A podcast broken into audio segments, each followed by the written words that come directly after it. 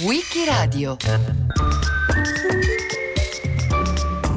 Guido Buzzelli, raccontato da Luca Raffaelli.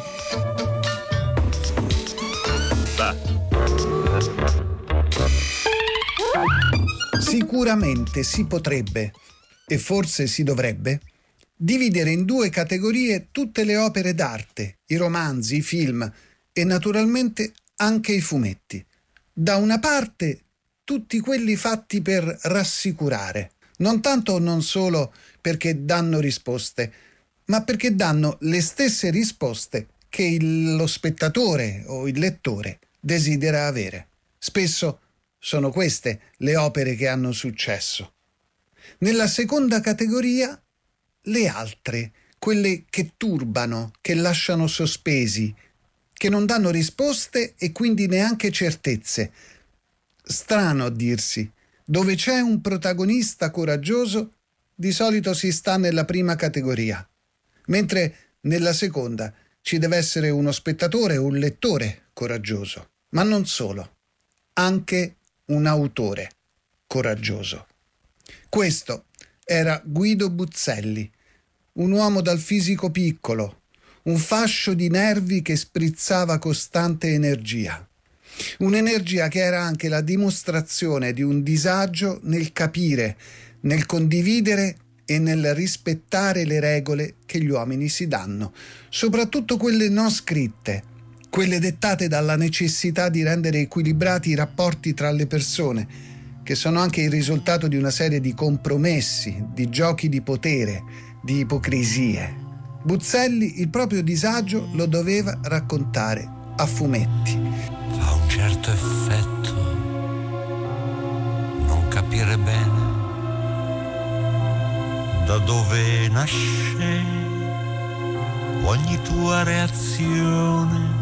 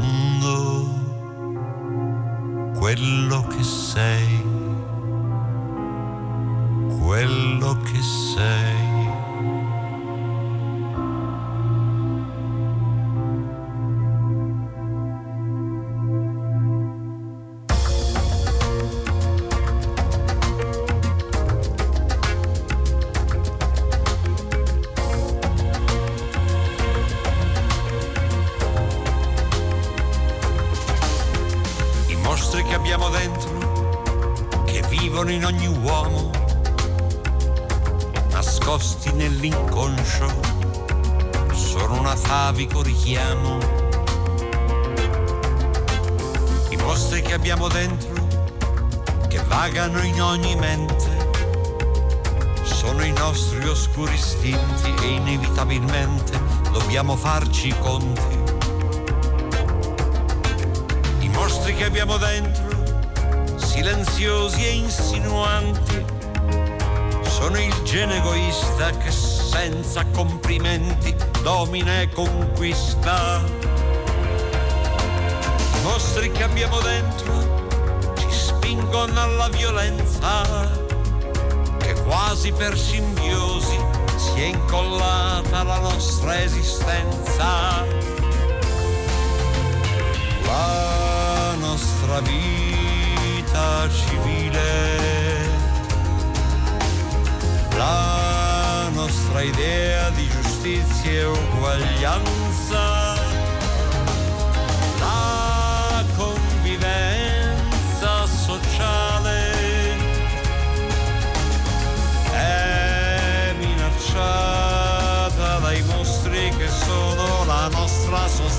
sostanza, i mostri che abbiamo dentro,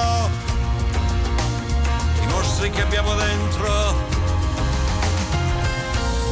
Per l'unicità del suo stile, Guido Buzzelli, romano, è stato uno dei grandi maestri del fumetto, nato il 27 luglio del 1927 e morto il 25 gennaio del 1992. Guido Buzzelli nasce a Roma in una famiglia di artisti. Il padre, pittore, muore quando lui ha 17 anni e così deve interrompere gli studi al liceo Mamiani per occuparsi della famiglia, della madre e del fratello minore Raul, anche lui disegnatore. Pubblica a 19 anni il suo primo fumetto pagato, ma è solo un episodio. Il periodo è durissimo, segnato dalla fame. Nel 1947, a 20 anni, viene ammesso all'Accademia di San Luca e mentre frequenta riesce a vendere qualche disegno e dipinto. Le cose cominciano ad andare meglio con le collaborazioni al Pioniere e a Vie Nuove e poi con l'ingresso nello studio di Vittorio Cossio, un celebre disegnatore udinese, trasferitosi a Roma. Qui conosce Daini, uno sceneggiatore e piccolo editore per il quale disegna le storie di Drey Tigre e per la vignetta di una tigre che assale l'eroina un prete lo denuncia per oscenità, una denuncia che resta per tutta la sua vita sulla fedina penale. Per Gioggi, altro piccolo editore, disegna diversi albi di personaggi come Zorro, Nolan, Alex. Per fare in fretta, visto che il talento glielo permette, realizza le pagine subito a china, senza l'aiuto della matita. Alcune illustrazioni pubblicate sul giornalino vengono notate da un'agenzia che lavora per editori inglesi. Guido Buzzelli comincia così ad illustrare alcuni libri, tra cui quello di Robin Hood. Le collaborazioni inglesi poi continuano con illustrazioni per i quotidiani Daily Mirror ed Express. Alla fine degli anni 50 si sposa a Londra con Grazia De Stefani, che per tutta la vita lavorerà insieme a lui. Insieme vanno a vivere in Spagna e fanno ritorno a Roma nel 1963. Nel 1965 ha grande successo una sua mostra intitolata Contro la violenza a Roma, in via del Babuino. E già in quei giorni Buzzelli sta progettando una storia che cambierà la sua vita e la storia del fumetto. Mino Mamara, tutto cominciò con Guido Buzzelli. Ma in un certo senso sì, si può dire così perché in realtà lui è stato proprio il primo probabilmente, non solamente in Italia, eh, ad affrontare il fumetto con il piglio proprio del, del, dello scrittore, ecco. cioè, eh, esprimendo se stesso eh, nel, nella storia fumetti, quindi nel prendere molto sul serio il mezzo del fumetto, nel nobilitarlo, diciamo, nel pensarlo già con un rango molto superiore a quello che aveva all'epoca. E infatti in questa prima storia che è la, la rivolta dei Racchi, eh, lui stesso se l'è prodotta, insomma non aveva editori quando l'ha fatta, proprio perché era talmente innovativo il fatto che, che nessun editore avrebbe mai creduto in un'operazione del genere. Ecco. Questa storia si chiamerà La rivolta dei Racchi. E qui Buzzelli ci racconta di un mondo strano, un po' fantasy e un po' romano, pasoliniano, in cui vivono due popoli, quello dei belli e quello dei racchi. I belli sono nulla facenti e vanitosi, ricchi snob soggetti alle mode, decisamente insopportabili. Ma i racchi, che devono sopportarne le angherie, non sono davvero meglio di loro, brutti, rozzi, volgari. Tra di loro c'è Spartak, un personaggio mingherlino che assomiglia inequivocabilmente a Buzzelli e che riesce ad avere accesso nel mondo dei belli. Guido Buzzelli si diverte a creare situazioni grottesche ispirate chiaramente all'Italia di allora. Ma quando i racchi riusciranno a capovolgere la loro situazione e a compiere la rivolta, ovvero la rivoluzione, sarà tutto peggio di prima. Guido Buzzelli realizza questo fumetto senza personaggio fisso e che quindi può essere tranquillamente considerato uno dei primi graphic novel della storia, senza avere un editore. Così comincia con le cartelline sotto il braccio a mostrarlo ad editori ma anche addetti del settore che rimangono sicuramente stupefatti dalla bellezza del suo segno ma anche dalla stranezza del progetto e della storia. Una storia tutt'altro che consolatoria in un periodo che vedeva avvicinarsi il 68 e le sue contestazioni. Parlare di una rivoluzione come di un'ipotesi fallimentare voleva dire essere fuori dal coro. Le ricerche di Buzzelli non danno buoni frutti, ma per fortuna trova l'interesse di Rinaldo Traini, il direttore di quello che allora era il Salone di Lucca, nato nel 1965. Traini decide di pubblicare La rivolta dei Racchi all'interno del catalogo della manifestazione, l'Almanacco di Lucca del 1967. Tre anni dopo, la rivolta dei Racchi verrà riproposta dalla rivista Psycho e fortunatamente arriva così nelle mani del grande Georges Wolinski, il famoso autore di satira, una delle vittime dell'eccidio di Charlie Hebdo. Wolinski era in viaggio di nozze a Napoli, legge la rivolta e ne rimane entusiasta. Così viene pubblicata sulle pagine di Charlie Mensuel e da quel momento Buzzelli diviene più famoso in Francia come Busselli, tanto da pubblicare le sue storie a fumetti prima Oltralpe e poi da noi in Italia. Nella prefazione della versione francese della rivolta, Volinsky scrive Buzzelli ha sempre paura di svegliarsi una mattina e di non essere più Buzzelli. Questa situazione gli procura incubi. Allora li disegna e torna ad essere Buzzelli. La prima vera mostra che Lucca dedica a suo marito in quella Lucca in cui presentò eh, per la, la prima volta la rivolta dei Racchi, esatto, premiato con lo Yellow Kid, una città che finalmente tanti anni dopo li rende omaggio, forse troppi anni dopo. No, non vuol dire, per carità, anche perché noi abbiamo avuto un percorso talmente lungo con la Francia, perché la Francia l'ha adottato, ha cambiato addirittura il cognome, Biselli, eh, non sapevano dire Buzelli, non lo so, insomma, ma addirittura eh, lo hanno preso come francese, diciamo, non sei italiano, tu ormai appartieni a noi. Ah, perché la Francia è più vicina a temi che Guido, per esempio la rivolta, i labirinti, Zizalum, sono più storie. Gli italiani avevano paura, non le pubblicavano perché avevano paura. Senza guardare al contesto, voglio dire, guardavano l'immagine e l'immagine li impauriva. Cose un po'.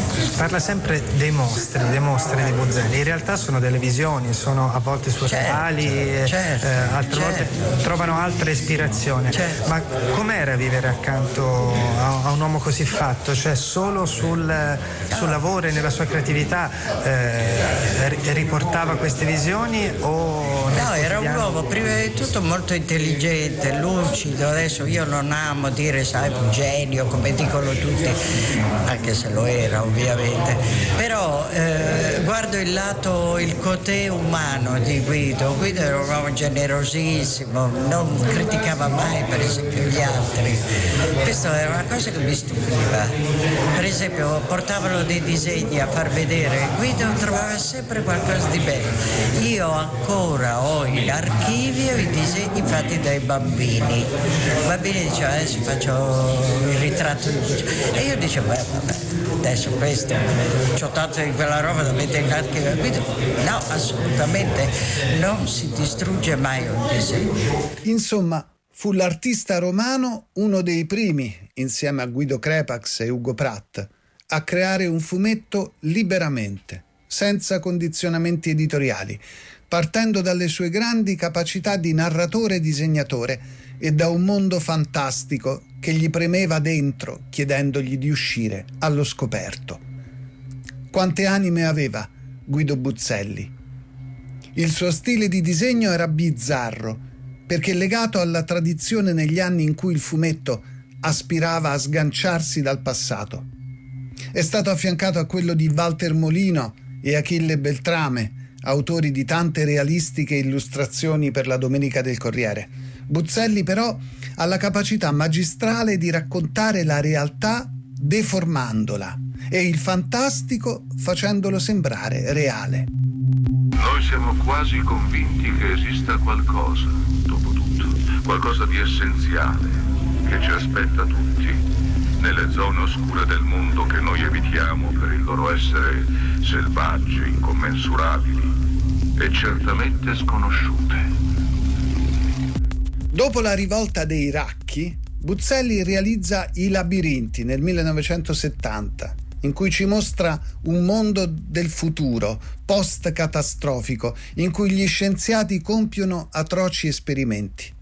Qui il personaggio somigliante all'autore si chiama Marcello Sforvo, mentre nel terzo si chiama Zilzelub, anagramma di Buzzelli e titolo del fumetto, terminato nel 1972.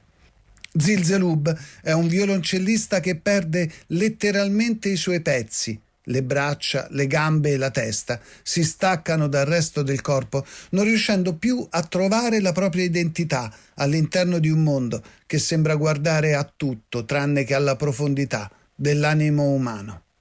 Negli anni 70 Buzzelli è una firma del fumetto anche in Italia, dove finalmente viene pubblicato su Linus i suoi supplementi. I suoi fumetti, anche dopo quelli della trilogia, continuano a far parlare. Per esempio La guerra videologica, che parte dal romanzo Amore e psiche di Raffaele La Capria, parla della dittatura creata dal potere televisivo. Un'anticipazione di quella che sarebbe stata in qualche modo la realtà italiana negli anni a venire, che lasciò sorpreso anche lo scrittore napoletano, scioccato per un fumetto che trovò forte e impressionante. Nel 1980 Buzzelli si trasferisce per un anno a Parigi, in occasione della pubblicazione di Buseliad, un grande libro proposto dopo quasi 40 anni anche in Italia da Coconino Press Fandango, in cui sono ripubblicate tavole autoconclusive in cui l'artista romano si prende gioco di tutto. Per esempio dei miti fumettistici, da Flash Gordon a Mandrake, da Diabolic a Tarzan, e poi delle attese all'aeroporto, della televisione, rischia tutto e carosello, degli spaghetti western e anche di gite e vacanze di diversi tipi. In queste tavole, realizzate originariamente per Menelik, un periodico di fumetti erotici pubblicato dalla Tattilo, Buzzelli carica la sua forza grottesca e mostra un mondo decadente e volgare, destinato alla perdizione. Buzzelli è proprio pungente, sprezzante, derisorio. La sua cattiveria però da noi era capita solo in parte. Antonio Faeti, che ha scritto bellissime pagine su di lui, lo ha affiancato al pittore bolognese Fabio Fabbi, mentre Massimo Bucchi lo ha definito il Michelangelo dei mostri. Ed è tutto giusto. Ma Buzzelli non vuole mettere in evidenza l'eleganza né la maestosità dei corpi, ma la loro goffaggine. Sembrano morbidi involucri senza anima e non a caso spesso li mette in posizioni precarie e imbarazzanti.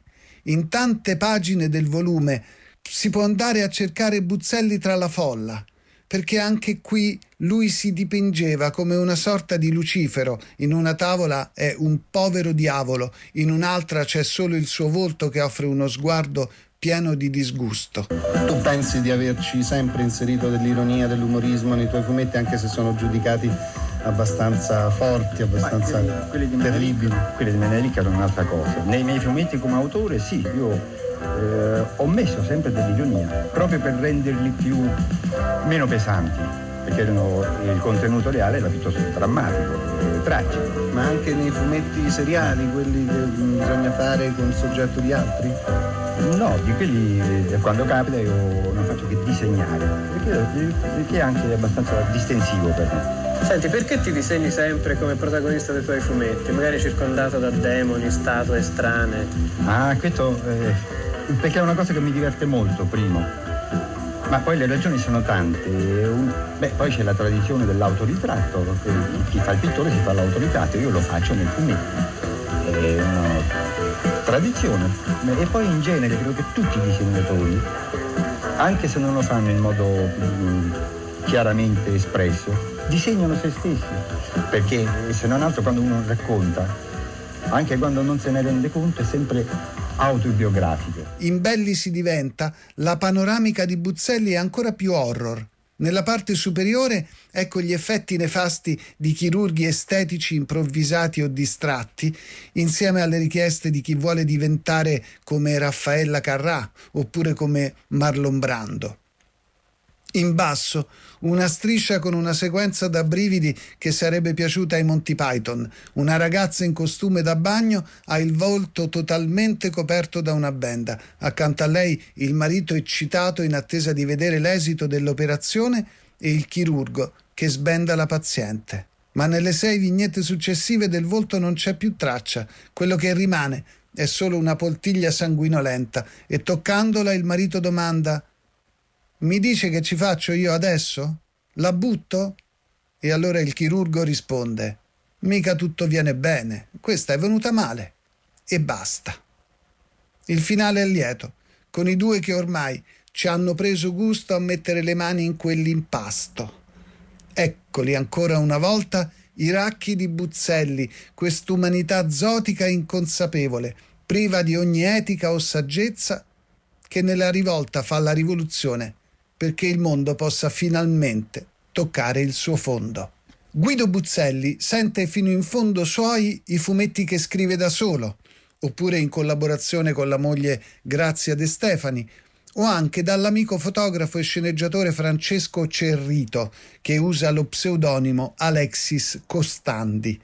Ma in più di un'occasione accetta comunque di disegnare sceneggiature altrui, per esempio, nel 1974 l'editore francese Dargaud gli propone di disegnare le avventure western di Nevada Hill su sceneggiature di Jean-Pierre Gourmelin.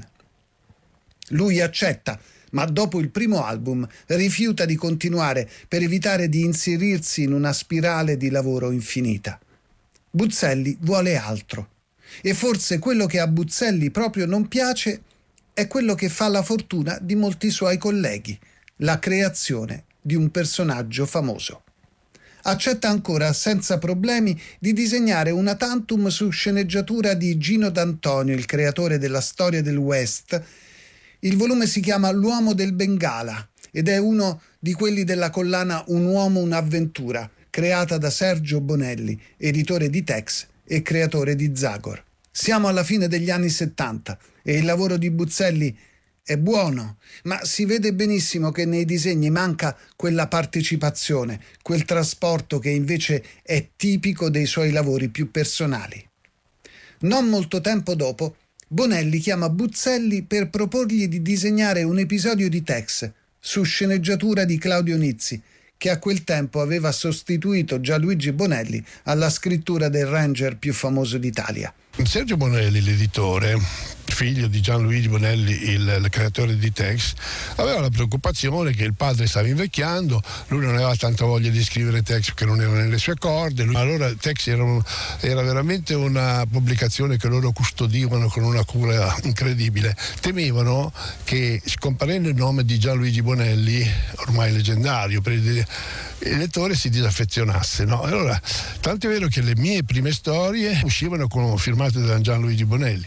Quest'idea di quest'uomo incorruttibile eh, che ha un senso di giustizia molto, molto, spiccato e che soprattutto infonde sicurezza nei, nei lettori che ahimè nella loro vita invece devono subire i capricci del capo ufficio, del, del, del, dell'impiegato de, delle poste o del catasto, insomma di tutti quegli inciampi che la, la persona normale, tutti noi insomma, incontriamo nella vita. Tutto questo Tex lo riscatta. 224 pagine che Buzzelli realizza a modo suo.